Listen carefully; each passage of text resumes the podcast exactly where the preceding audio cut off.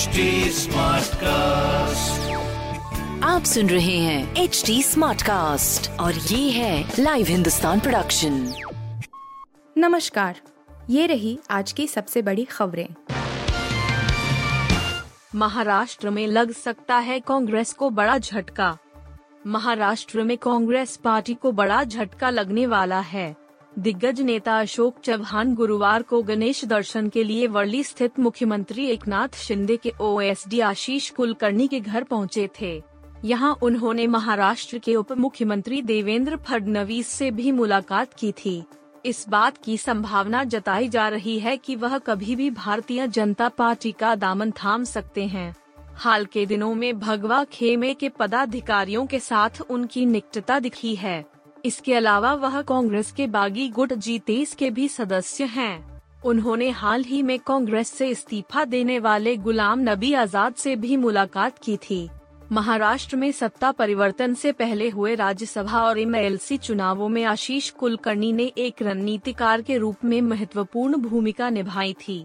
Kulkarni Shiv Sena supremo बाल ठाकरे और कांग्रेस नेता राहुल गांधी दोनों के साथ ही कुछ समय के लिए काम कर चुके हैं। योगी सरकार दिलाएगी यूपी की 17 पिछड़ी जातियों को SC दर्जा। यूपी की बीजेपी सरकार जल्द ही 17 पिछड़ी जातियों को अनुसूचित जाति का आरक्षण देने पर फैसला करने जा रही है। इसके लिए पूरी विधिक कार्यवाही नए सिरे से करने की तैयारी है। माना जा रहा है कि राज्य सरकार इसके लिए विधानसभा के आगामी मानसून सत्र में इन जातियों को आरक्षण देने का प्रस्ताव पास कर सकती है, जिसे संसद के दोनों सदनों से पारित करने के लिए केंद्र को भेजा जाएगा। वहीं यह भी विचार है कि रजिस्ट्रार जनरल और जनगणना आयुक्त द्वारा मझवार और भर की जातियों को ठीक से परिभाषित कर सभी राज्यों को उनकी सभी उपजातियों को SC के दायरे में शामिल करने के लिए अधिसूचित कर दिया जाए।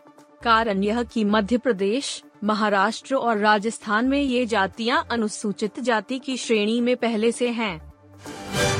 ताइवान को $1.1 अरब के हथियार बेचेगा अमेरिका। चीन के साथ तनावपूर्ण रिश्ते के बीच अमेरिका ने शुक्रवार को ताइवान को हार्पून और साइडविंडर्स मिसाइलों सहित लगभग $1.1 अरब के हथियार बिक्री की मंजूरी दे दी है। रक्षा सुरक्षा सहयोग एजेंसी ने बयान जारी कर दोनों देशों के बीच हुई इस डील की पुष्टि की है। वहीं USA के इस कदम का ड्रैगन ने विरोध किया है, जवाबी कार्रवाई की भी बात कही है। DSCA ने अपने बयान में कहा कि अमेरिकी विदेश विभाग ने ताइवान की रक्षा क्षमताओं को आधुनिक बनाने के लिए हार्पून ब्लॉकली मिसाइलों और संबंधित उपकरणों की करीब $35.5 करोड़ की बिक्री को मंजूरी दी है। इसके अलावा स्टेट डिपार्टमेंट ने साइडविंडर्स मिसाइलों और संबंधित उपकरणों की लगभग $85.6 मिलियन की बिक्री की भी मंजूरी है। एशिया कप में रविवार को होगा भारत बनाम पाकिस्तान महामुकाबला। पाकिस्तान की हांगकांग पर धमाकेदार जीत के बाद एशिया कप के सुपर 4 स्टेज का शेड्यूल साफ हो गया है। शुक्रवार को बाबर आजम की टीम ने हांगकांग पर 155 रनों से शानदार जीत दर्ज कर अगले राउंड में अपनी जगह बना ली है। सुपर 4 में पाकिस्तान से पहले भारत, अफगानिस्तान और श्रीलंका क्वालीफाई कर चुके हैं। वहीं बांग्लादेश और हांगकांग को पहले ही चरण में टूर्नामेंट से बाहर होना पड़ा क्योंकि वह एक भी मैच जीतने में सफल नहीं रही। ग्रुप ए से भारत और पाकिस्तान ने सुपर 4 के लिए क्वालीफाई किया है। वहीं ग्रुप बी से अफगानिस्तान और श्रीलंका ने अगले चरण में जगह बनाई है। ग्रुप स्टेज में भारत और अफगानिस्तान की टीम अपराजित रही हैं।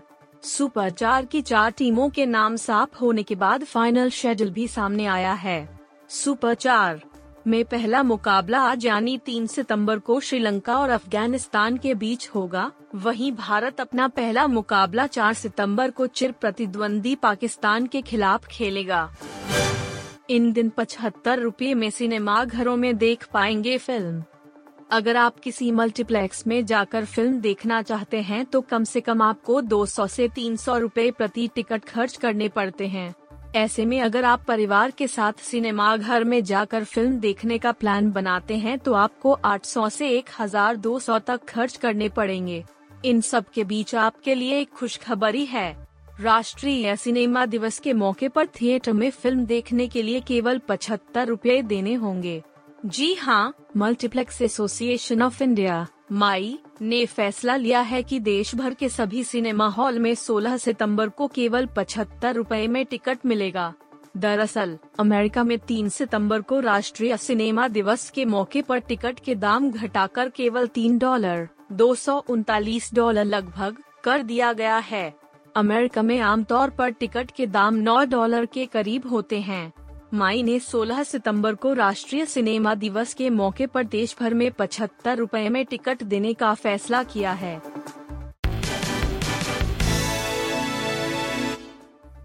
आप सुन रहे थे हिंदुस्तान का डेली न्यूज रैप, जो HT स्मार्टकास्ट की एक बीटा संस्करण का हिस्सा है। आप हमें फेसबुक, ट्विटर और इंस्टाग्राम पे @HT Smartcast या podcasts@hindustantimes.com पर ईमेल के द्वारा सुझाव दे सकते हैं।